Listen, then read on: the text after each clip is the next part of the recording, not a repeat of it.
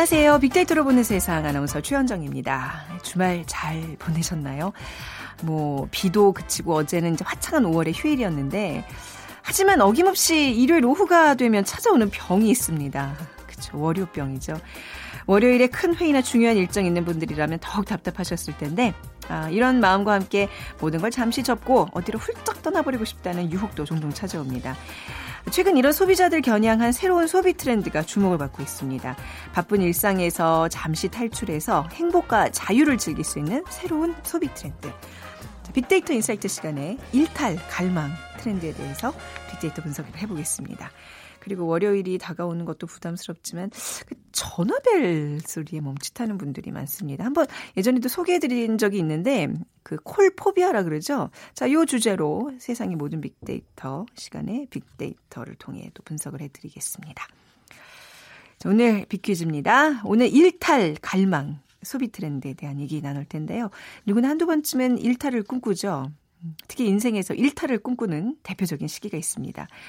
뭐 이 시기 하면 짜증, 반항, 친구, 다툼, 성장이란 연관어들 떠올리실 텐데 이 시기는 성호르몬이 두드러지게 분비되면서 몸과 마음에 다양한 변화가 생기고 아이에서 어른이 되는 시기입니다. 무엇일까요? 1번 유아기, 2번 노년기, 3번 사춘기, 4번 빙하기.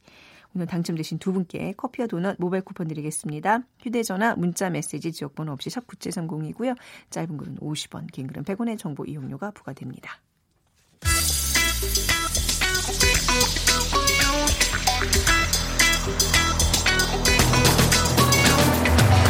오늘 여러분이 궁금한 모든 이슈를 알아보는 세상의 모든 빅데이터.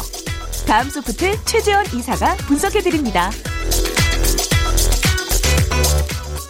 세상의 모든 빅데이터 다음 소프트 최재원 이사와 함께하겠습니다. 어서 오세요. 네, 안녕하세요. 네. 콜 포비아. 그러니까 무슨 포비아가 붙는다는 거는 이제 그 피, 싫어하고 무서워하고 공포증을 단어인데 전화를 무서워하는 사람. 사실 저, 저도 지금 방금 말씀드렸다시피 저도 별로 안 좋아하거든요. 그러니까는 직접 통화하는 거를. 사실 그 전에 우리가 다뤘던 이 네. 전화는 약간 그 불편함이거든요. 네. 안 좋아함인데 네. 지금은 이제 포비아라 그래서 아. 공포. 그러니까 아. 전화가 오면은 네. 깜짝깜짝 놀라고 아. 그리고 전화가 오면은 지금 심지어 받지 않고 네. 어 끊은 다음에 이제 문자 다시 보내요. 저 제가 그래요. 어 맞아요. 그래서 네. 왜 전화했어? 이렇게 그래서 이 전화를 받는 거에 대해서 사람들이 이제 두려워한다라는 아. 그런 현상으로까지 지금 많이 어좀 달라졌다라는 건데요. 네. 물론 이 현상은 이제 문자나 메신저가 등장하면서 이 문자에 더 익숙해지는 사람들이 늘어났고요. 그래서 네. 여기서 더 나아가서 이제 어떻게 보면은 이제 통화하는 것에 대해 두렵다라는 사람이 지금 느껴난 어, 생기고 있는 건데 콜포비아는 뭐 콜이라고 하는 이 통화와 이 공포라고 하는 합성어로 어, 우리가 표현하고 있고 네. 지난해 한국 인터넷 진흥원이 전국 2만 5천 가구에 만 또 3세 이상 가구원 6만 2,540명 대상으로 인터넷 이용 실태를 조사한 결과 스마트폰 스마트폰 사용자 가운데 메신저를 이용하는 사람은 전체의 77%나 된다. 사실 뭐 저는 더 될 수도 있을 것 같은데 네네. 네. 어쨌든 조사 결과는 이렇게 나왔고 반면에 음성이나 영상 통화를 선호하는 사람은 또 44%에 불과했다. 음. 라는 건데요. 어, 제가 이 아날로그 세대와 디지털 세대가 여기 어쨌든 구분이 되잖아요. 네. 이 아나, 어쨌든 이제 보통 톡이라고 하는데 네. 톡을 보내면서 쓰는 행태들이 있는데 아. 아날로그 세대는 네. 톡을 보내고 잠깐이라도 좀 쳐다보세요. 왜냐하면 지금 이 사람이 읽나 그리고 또 바로 답변을 주나? 아니, 그 당연한 거 아니에요? 아니에요. 근, 근데 디지털 세대는 달라요?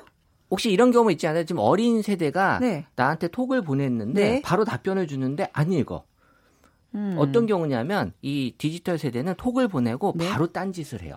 그러니까 보내는 건 나의 현재고 네. 받는 건 너희 현재다라는 시차 개념이 아. 디지털 세대는 개인으로 딱 서 있기 때문에 어머, 우리는 약간 이제 보내놓고 확인을 한지 안 한지를 통해서 이렇게 이게 소통이 즉각 됐는지 안 됐는지 약간 예의의 어떤 문제로 그거를 생각하는데 좀 다르구나. 그죠. 아날로그 세대는 싱크라 그러죠. 항상 그 아, 맞추면서 싱크. 살았는데. 아. 그래서 만약에 젊은 음. 사람이 톡을 나한테 뭐 물어봤는데 네. 내가 답변해 줬는데 바로 안, 안 보고 있는 경우는 너무 많이 저는 경험하거든요. 그렇죠. 그게 이제 네. 그 디지털 세대들의 그 특징이라고 아. 보시면 돼요. 이해를 해 주셔야 돼요. 그렇군요. 저는 이해해요. 그러니까 지금 진짜 긴박한 뭔가. 저는 원종 아나운서 그런 걸로 알고 있었는데 아니, 확인할... 뭐 척하세요? 네.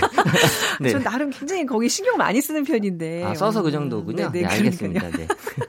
아, 이런 차이들이 있군요. 음. 자, 빅데이터 상의 통화와 문자에 대한 언급량 차이는 어느 정도 나고 있어요? 네, 일단 뭐 통화나 이 문자의 언급량이 증가는 되고 있지만 네. 중요한 건 이제 두 언급량의 어떤 이 차이를 보면 알 수 있는데 일단 어, 통화는 2015년에 한 62만 건에서 2017년 170만 건으로 이제 통화도 많이 늘긴 했어요. 네. 하지만 문자는 2015년에 이미 250만 건에서 2017년에 580만 건으로 이 통화 문자의 그 어떤 격차가 한 40에서 50% 가량 더 증가가 되고 있다. 그러니까 네. 통화보다는 문자를 많이 선호한다라는 걸 알 수 있어요. 음, 그러니까 이게 사실 통화라는 게 벨, 벨이 울리고 이제 내가 내 목소리로 이제 뭔가 이 소음을 만든다는 거에 대한 부담감이 좀 있는 거잖아요. 그게 뭐 조용한 집이나 조용한 사무실에서 전화가 이렇게 꺼내지는 게 그런 거거든요. 어, 그것도 있고 네. 사실 말을 하는 거에 대해서 음. 이제 예전보다는 말할 일이 또 많이 또 줄어들고 있다 보니까 예. 말안 하고도 충분히 내가 그렇죠. 살수 있는데 그러니까. 사실 지금은 하루 종일 말 안 하고도 음식 주문 다 되고요. 먹고 사는데 지장이 없어요, 네, 사실. 맞아요. 그렇기 네. 때문에 굳이 내가 어, 말을 해야 되나라고 느낄 수 있는데 음. 빅데이터 상에서도 이 전화나 통화에 대해서는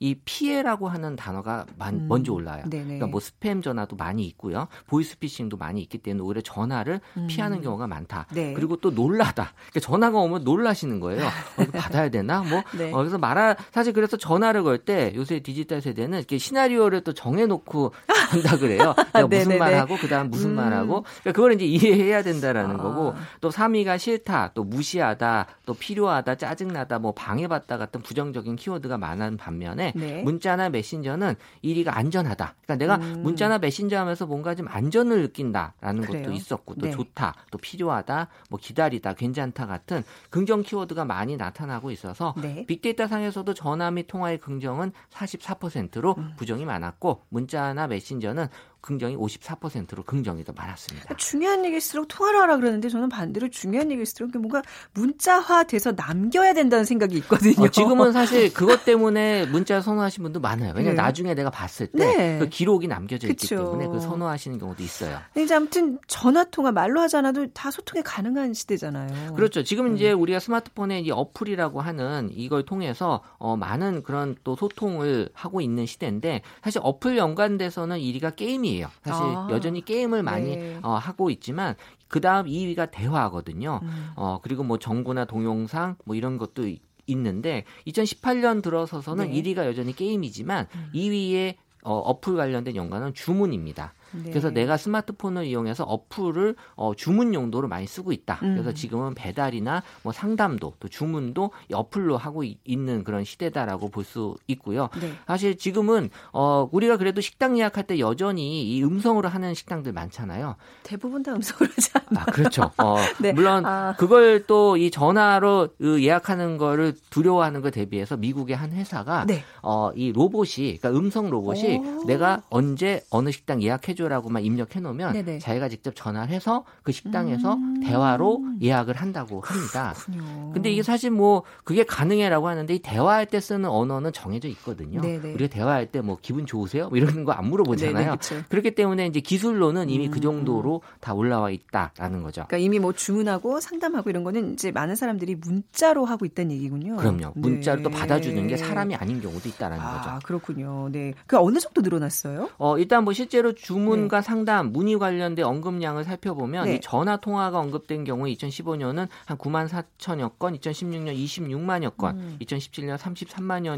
33만여 건인 것에 반해서 문자 및 메신저가 언급된 경우에는 2015년에는 6만 7천여 건 좀 낮았지만 2017년에는 58만여 건으로 훨씬 더 늘었고요. 네. 그래서 어 사실 지금 주문이나 상담을 하는 데 있어서 전화 통화를 2015년엔 더 많이 사용했다면 2016년부터는 문자 사용이 더 증가됐다라는 게 빅데이터 상에서도 보여지고 있고 더 나아가서 말씀드린 또 음. 인공지능 이런 서비스들이 발달이 되면서 지금은 또 음성이라 하더라도 이게 네. 사람이 아닌 경우가 음. 많이 있다라는 거죠.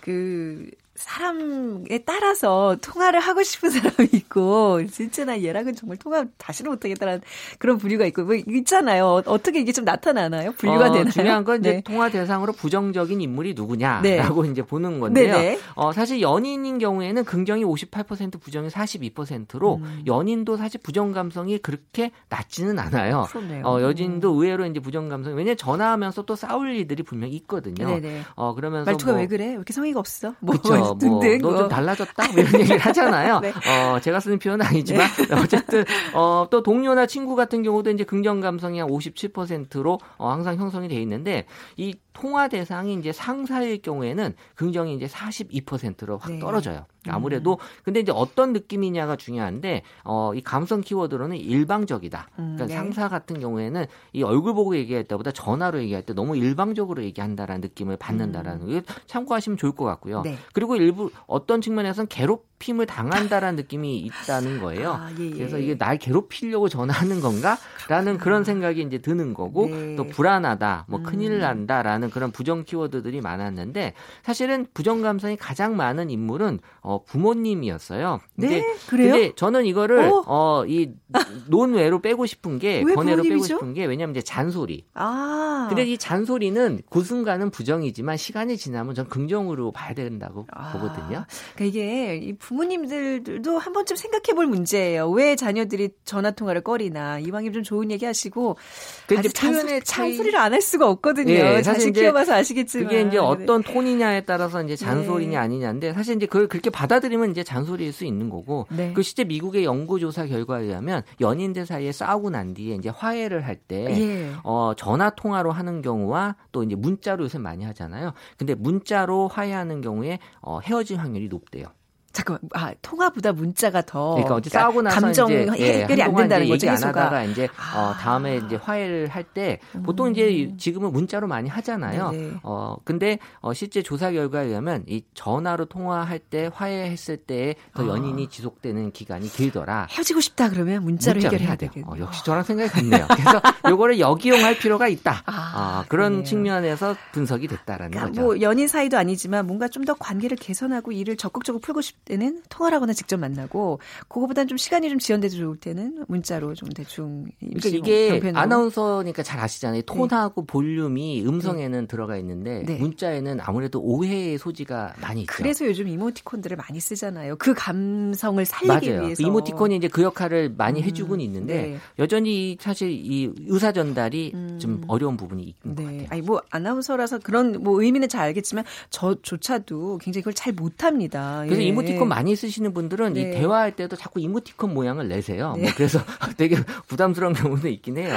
통화하기 가장 싫을 때는 혹시 언제 언제로 나타났어요? 어, 시간대로 보면 네. 역시 이제 아침 시간이 아침, 맞아요. 아, 네. 누군가에게 방해받지 않고 네. 싶어하는 시간인 것 같고요. 이 시간대는 시피해 주면 좋다라는 네. 거고 또 이제 아무리 급하지만 이제 새벽 같은 경우도 좀 매너가 사실, 아니네요. 예, 정말 급하지 않으면 새벽은 아니다. 그리고 이제 주말이나 휴가 한밤중이나 퇴근 시간 이후로 음. 나타났고요. 어 그리고 이제 뭐 아무래도 사람들마다 다르겠지만 개인화가 좀, 어, 좀 커지면서 이런 네. 전화에 대한 어떤 방해받고 싶어 하는 어, 심리도 많이 음. 좀 어, 꺼려 하시는 것 같아요. 결국 이게 사람과 사람이 이게 대면에서 하는 그 접촉들을 피하려는 성향이 이런 걸로 나타나는 것 같아요. 지금 계속 모든 면에서 추세가 그렇네요. 그러니까 지금은 음. 어떻게 보면은 이 손가락 하나만으로 모든 아, 것들이 네. 가능해지는. 그 네. 저는 이 진화 관점에서 봤을 때 어, 앞으로 예. 이 이 새로운 세대들은 네. 손가락이 네. 지금 뾰족하고 길어질 것 같아요. 섬세해질 것 같아요. 그쵸? 문자 하나 이렇게 우리 지금도 주변에서 이 손가락 두꺼우신 분들 되게 네. 짜증내면서 하시잖아요. 그러니까 저도 우리 애들 가만히 보면 손가락이 좀 저보다는 많이 아, 길고 이게 진화가 될 수밖에 없지 않나. 아. 그래서 지금 뭐 택시, 뭐 배달, 쇼핑 뭐 다 이제 어떻게 보면 손가락으로 네. 하는 시대잖아요. 네. 아무래도 뭐 직접 소통하기보다는 이 네. 간접 소통이 많아지고 음. 개인주의가 확산되고 그러면서 내가 감정 소비를 하고 싶어 하지 않다 보니까 앞으로 이런 인간관계에서 나타나는 특징들은 네. 어, 더 확대가 되고 음. 커질 것 같다라는 게 어, 나타나고 있는 현상이라고 볼수 네. 있겠습니다. 분명한 거는 자꾸 만나고 eye contact 하고 예, 이렇게 서로 이렇게 미소로 뭐, 확인하고 이래야지 싸우더라도 또 확실하게 또 예. 화해하는 게 더 좋잖아요. 온기를 나눠야 해야죠. 네. 네. 자, 다음 소프트 최지원 이사와 함께 했습니다. 감사합니다. 네, 감사합니다.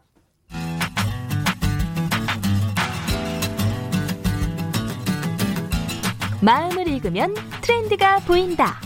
빅데이터 insight. 타파크로스 김용학 대표가 분석해드립니다. 타파크로스의 김용학 대표 나오셨습니다. 안녕하세요. 안녕하세요. 빅 퀴즈 부탁드릴게요. 네, 오늘은 일탈 갈망 소비 트렌드에 대해서 얘기를 나눌 텐데요. 누구나 한 번쯤은 일탈을 꿈꾸지만 특히 인생에서 일탈을 꿈꾸는 대표적인 시기가 있죠. 네. 이 시기 하면 많은 분들이 짜증, 반항, 친구, 다툼, 성장이라는 연관어를 떠올리시는데요. 이 시기에는 성 호르몬이 두드러지게 분비되면서 네. 몸과 마음에 다양한 변화가 생기고 아이에서 어른으로 성장해 갑니다. 이 시기를 무엇이라고 부를까요? 음. 1번 유아기, 2번 노년기, 3번 사춘기, 4번 빙하기입니다. 네. 어, 휴대전화 문자메시지 지역번호 없이 샵 9730으로 보내주세요. 짧은 글 50원, 긴 글은 100원의 정보 이용료가 부과됩니다. 일탈 갈망. 사자성어인가요? 네. 이게 어떤, 어떤 의미죠, 지금? 네. 일상을 탈출하고 네. 싶은 간절한 소망, 뭐 음. 뭐 이런 내용일 것 같은데요. 네. 꼭 반대되는 개념은 아니지만 일상이 주는 뭐 어떤 스트레스라든지 아니면 무료함이라든지 지루함이라든지 이런 네. 부분에서 한 번쯤 벗어나서 음. 새로운 에너지를 얻고 싶은 이런 심리가 늘 있잖아요. 예, 그럼요. 세대나 성별을 불문하고 있는데요. 이런 행위들이 소비 트렌드에도 두드러지게 나타나고 있어서 네. 그런 사례를 오늘, 오늘, 말씀드리려고 합니다. 어, 그러니까 일탈을 꿈꾸는 사람들의 어떤 다른 좀 특이한 소비 패턴이 있다는 얘기잖아요. 그렇습니다. 역으로 얘기하면 뭐 일탈 갈망 뭐 어느 시기나 뭐 다들 좀 꿈꿔왔던 것 같아요. 누구나 마음속에는 일탈을 꿈꾸잖아요. 근데 그렇습니다. 왜 최근에 이렇게 관심을 받고 있는 건가요? 우리 소비자들은 일상 속에서 굉장히 네. 많은 다양한 매체 속에서 음. 어떤 브랜드를 접하고 있습니다. 네. 회사라든지 그 회사의 제품을 접하는데 그 형태는 어떤 키워드 메시지라든지 아니면 이미지 광고 같은 것들로 상품이나 브랜드를 접하잖아요. 네. 그런데 이 기업 입장에서는 이렇게 광고하는 것이 소비자의 필요에 의해서 광고를 하는 겁니다. 음, 즉 네. 기업이 소비자한테 브랜드의 가치를 전달하고자 할 때는 그 가치 속에 담겨져 있는 소비자들의 needs를 투영해서 음. 어떤 라이프 스타일을 제시하고 싶은 광고들을 하게 되는 그렇죠. 거거든요. 네. 그럼 소비자들은 그런 광고들을 보고 음. 아 저런 라이프 스타일을 동경하게 됩니다. 네. 그래서 가만히 있다가 아 저런 여행을 가고 싶다. 아. 저것을 먹고 싶다. 음. 우리 매스미디어 속에 있는 여러 가지 예능 프로그램 같은 것도 네. 요즘 소비자들한테 소구될 수 있을 만한 포인트를 집어내서 그런 것들을 음. 스토리로 얽히고 있는 거죠. 네. 소비자들은 그런 매체를 통해서 얻어지는 정보를 가지고 음. 자신이 꿈꾸고 싶은 라이프 스타일을 영위하게 되는 것이죠. 네. 그런데 그 맥락을 살펴보면 일상의 무료함을 탈출해주는 어떤 신선함이 있는 것들에 소비자들이 굉장히 많이 공감을 하고 있는 형태이거든요. 음. 그래서 그런 컨셉으로 나타나고 있는 상품이라든지 네. 서비스 영역이 굉장히 많아지고 있는 것이죠. 지금 그 말씀 들으면서 이렇게 생각해 보니까 스쳐가는 광고들이 몇 개가 있어요. 그렇죠. 굉장히 많아요. 뭐 네. 다들 가방 싸들고 떠난 거나 무슨 맞습니다. 뭐 건물에서 이렇게 뭐 번지 점프를 하거나 이런 유해들. 그러니까 우리가 알게 모르게 지금 일탈이라는 소비 트렌드가 많이 우리 곁으로 지금 왔다는 얘기인데 네. 빅데이터 상에서도 이제 이런 심리들이 두드러지게 나타나고 있나요? 그렇습니다. 뭐 최근에 자신이 특별하게 살고 있다라든지 네. 남들과 다른 즐거운 삶을 살고 있다는 형태를 보여주기 위한 컨텐츠가 SNS에 굉장히 많이 올라오죠. 네. 어, 이미지를 공유하는 SNS라든지 아니면은 일기 형태의 글을 음. 쓰는 음. SNS 같은 데도 다 이런 일탈 갈망족의 심리를 투영한 글들이 많이 올라오는데요. 네. 그런 내용들을 살펴보면 전년도에 비해서 올해에 두드러진 연관 키워드들이 있습니다. 네. 뭐 좋아한다, 새로 새롭다, 다양하다, 매력적이다. 음. 뭐 이런 부분들이 굉장히 많이 올라와 있고 증가하는 추세로 나타나고 있습니다. 네. 제가 아까 말씀드렸던 사례를 가지고 어, 소비자 여러분들이 접할 수 있는 몇 가지 컨셉의 사례를 한번 설명드린다면요. 한 외국 브랜드 같은 경우는 어, robe와 lounge wear와 외출복을 이렇게 같이 섞어 놓은 제품을 출시한 적이 있는데요. 이게 네. 무슨 말씀이냐 하면 네. 외출할 수 있지만 그리고 업무를 볼 수 있지만 마치 휴양지에 와 있는 것 같은 아, 옷을 네. 어, 구매해서 나오는 것이죠. 네네. 그럼 이렇게 아주 무거운 음. 비즈니스 음. 캐주얼 같은 걸 입지 않아도 마치 나는 놀러 와 있는데 어, 일터에 와 있는. 네. 그래서 어, 잠깐 죄송합니다. 잠깐이라도 힐링을 음. 맛볼 수 있는 형태의 상품들도 나올 수가 있고요. 소비자들이 많이 아는 글로벌 가구 브랜드에서는 네. 그 광고를 할 때 이 가구만 보면 요리를 해먹고 싶은 마음을 불러일으키게 하는 어. 어. 이미지 광고들을 하고 있는 네네. 것이죠. 그래서 가구를 소개하는 것이 아니라 요리법을 소개를 하는 거예요. 음. 그래서 저 요리를 해먹으려면 이 가구 브랜드의 가구를 구매해야 될 것 같은 네. 이런 것들도 라이프 스타일을 어, 선도하고 있고 음. 소비자들한테 가치를 전달하는 케이스인 네. 거죠. 그러니까 이런 아까 지금 얘기해 주셨던 패션 무슨 가구 이런 건 조금 어 반보 정도 간다면 사실 이제 일탈 갈망을 가장 많이 반영할 수 있는 건 여행이잖아요. 이거는 그렇습니다. 몇 발짝 더 갈 수 있는 마케팅이 될 것 같은데 어떻게 네. 나타나고 있나요? 어, 일탈 갈망이라는 것이 일탈하고 싶어 하는 그런 욕구를 그대로 실행하게 되면 갈망이라는 용어가 안 나왔을 거잖아요. 그렇죠. 그렇죠. 소비자들은 다 일탈하고 싶은데 네. 그렇게 선택하기가 늘 어렵습니다. 네. 왜냐하면 오늘의 일탈보다는 내일의 일상이 훨씬 중요하다라고 생각하는 심리들이 음. 많거든요. 네. 그러다 보니까 굉장히 오랜 시간 투자를 해야 되거나 아니면 후폭풍이 일어날 것 같은 행위들은 음. 하기가 어렵습니다. 음. 그러다 보니까 미리미리 준비하거나 여행거리도 아주 원거리나 장시간보다는 짧은 음. 거리거나 네. 짧은 시간 내에 다녀올 수 있는 여행지들을 많이 선택을 하게 되죠. 음. 그러다 보니까 최근에 국내에서도 어, 비행기를 타고 이동을 하는 제주도라든지 일본이나 홍콩 같은 가까운 나라들을 빈번하게 갔다 오는 케이스들이 네. 굉장히 많아지고 있고요. 네. 이런 것들이 금융 상품에도 나타나고 있는데 좀 오래된 얘기긴 하지만 예전에는 계좌명이 파리에서 음. 아침을이라는 계좌가 있었어요. 네네. 파리를 가기 위해서 파리에서 아침을 맞기 위해서 여행 어, 관련 금융 상품을 들어두는 것이죠. 네. 그런데 최근에는 이런 별도의 적금 계좌가 나타나고 있는데요. 네.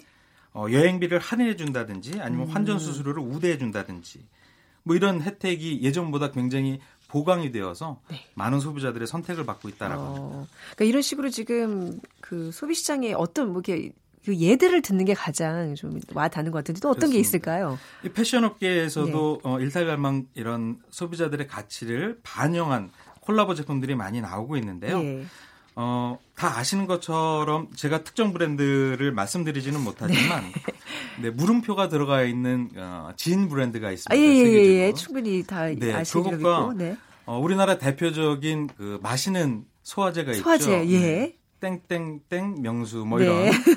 이 두 가지 브랜드가 어, 콜라보레이션을 하는 겁니다. 오. 그래서 어떤 어, 이미지에 그 로고라든지 색깔 같은 것들이 합성되어 있어서 네. 실제 젊은 세대들은 우와 이건 참 신선하다 어떻게 이런 컨셉이 있지라는 심리와 아, 이게 초성은 같군요 이렇게 이게 콜라보를 하니까 그렇습니다 제가 이걸 말씀드리면 어, 브랜드를 예. 언급하게 돼서 아, 말씀 못 드렸는데 네. 저희 같은 어, 중장년층 같은 경우는 음, 향수를 불러 일으키게 되거든요 이런 콜라보 같은 경우도 많이 일어나게 되는 것이죠. 예. 그게 사실 별거 아닌데 되게 새롭 다. 그러니까 이제 뭐 일탈까지는 아니지만 약간 생각의 전환 같은 걸 주면서 그런 어떤 뭐 욕구를 좀 충족시켜주는 그런 것들이군요. 그렇습니다. 음. 비슷한 사례 중에 또 하나가 네. 12시에 만나요 땡땡땡콘이라는 아이스크림이 있고요. 네네. 네. 올리비아 땡땡땡이라고는 아. 어, 외국의 여성 패션 브랜드가 있는데 예.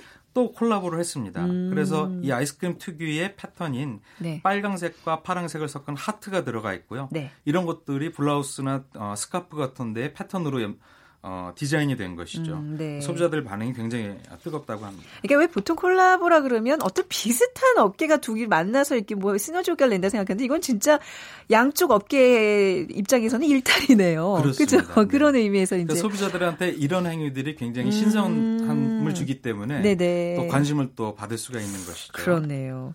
이런 뭐 다른 업계에서 일탈 갈망에 대한 대응은 또 어떻게 나타나고 있죠? 네, 영국의 사례를 네. 한번 소개해 드린다면요. 네. 일탈 갈망 쪽은 아까 말씀하신 것처럼 여행이나 휴가를 떠나는 것이 가장 실행하기 좋은 영역인데요. 네. 이런 분들을 위해서 향 자판기를 지하철역에 오. 설치를 해놓은 것입니다. 어떻게 구매할 네, 수 출근길이나 퇴근길에 네. 자신이 다녀왔거나 아니면 가고 싶은 곳에 아, 네. 향을 맡을 수가 있는 아. 겁니다. 그래서 짧은 시간이지만 그곳에서 느꼈던 어떤 힐링이라든지 음. 충족감 같은 것들을 맛보고 일터로 나가는 네. 이런 프로모션을 전개했는데 굉장히 반응이 좋았다고 하고요. 네. 식품업계에서는 다 아시는 것처럼 밀키트 제품이 인기를 끌고 무슨, 있습니다. 무슨... 밀키트니까 아. 어, 가정간편식 형태라고 보시면 네. 되는데요. 내가 요리를 해서 어, 어떤 나를 좀 더 refresh 시켜주고 싶다라는 음. 욕망이 있는 소비자들한테 요리는 굉장히 많은 수고로움이 있잖아요. 네. 시장을 가서 봐야 되고 그걸 손질을 해야 되고 그쵸, 조리해야 네네. 되고 또 보관해야 되는데 음. 이런 것들을 다 줄여서 간편함으로 요리를 먹을 수 있는 아, 형태의 제품들을 밀키트라고 아, 하는 그렇군요. 것이죠. 요즘 이렇게 마트 가면 바지락 칼국수 재료를 쫙 팔아요. 그러니까 같은 이렇게 한 통에다가 바지락만 별도 구매하세요. 그러면 그것만 그렇습니다. 사가지고 오면 훌륭한 식사가 되는 그런 밀키트 말씀하신 맞습니다. 거군요. 네. 어, 이런 것들도 어찌 보면 약간 일탈 갈망을 좀 충족시켜주는 마케팅이다. 이렇게 분석을 해 주셨는데 일탈 갈망과 관련해서 글쎄요 소비자들이 초반에는 굉장히 관심을 갖고 보시겠지만 그 소비자들의 동향은 과연 어떨지 좀 궁금하네요. 소비자들은 예전에 비해서 네. 이런 일탈 일탈을 할 수 있는 네. 어떤 기회가 굉장히 많아졌습니다. 음, 네. 그리고 영역도 굉장히 세분화되어 있습니다. 네. 그래서 저는 이 데이터를 조사하면서 좀 걱정스러운 것이 예.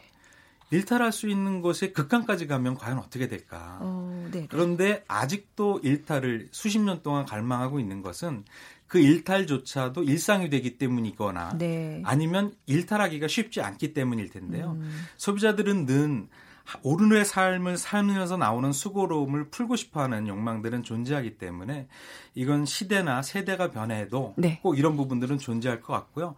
근데 이 형태가 예전에 비해서 SNS라는 실시간 매체를 통해서 공유되기 때문에 네. 어, 훨씬 더 자극적이거나 신선한 이런 프로모션이나 상품 같은 것들이 네.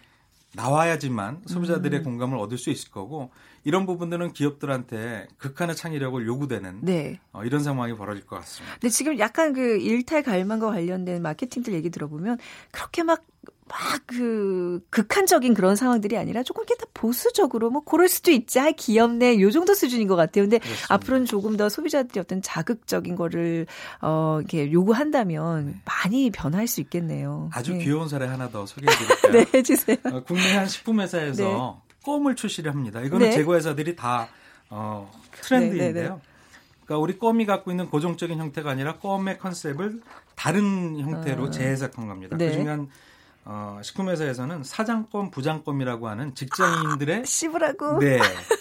근데 이것이 사내 네. 아이디어에서 나왔다고 합니다. 어... 말씀하신 것처럼 굉장히 귀엽고 귀엽다. 일상의 소소한 아이디어지만 네. 공감을 크게 불러일으키는 씹어 먹어 막 이런. 네. 그냥 얘기만 들어도 속이 후련해지는데요. 누구 네. 아이디어인지 모르지만 진짜 일탈 갈망을 꿈꾸는 많은 직장인들에게 아주 각광받을 것 같습니다. 자 오늘 말씀 여기까지 나누겠습니다. 타파크로스의 김영학 대표였습니다. 감사합니다. 감사합니다. 네 오늘 비키즈 정답은요 사춘기고요. 2541님 우리 딸 때문에 살 얼음판을 걷고 있습니다. 하찮은 뭐 괜찮은 어른이 되는 과정 이라고 생각을 하는데 아주 조심스럽게 지켜봐주고 있어요. 아 힘내서 지혜롭게 잘 이 시기 보내시고요. 5242님 디지털 세대 세대 딸이 바로 대답 안 하는 이유 이제 알겠네요 하셨어요. 아유 집집마다 사춘기 등 가정들은 고민거리가 많으실 거라 믿습니다. 자 오늘 두 분께 어, 커피와 도넛 모바일 쿠폰 드리고요. 오늘 일탈 얘기해서 끝곡으로는 오락실의 일탈 준비했습니다. 월요일 잘 보내시고 내일 오전에 찾아뵙겠습니다. 지금까지 아나운서 최현정이었어요. 고맙습니다.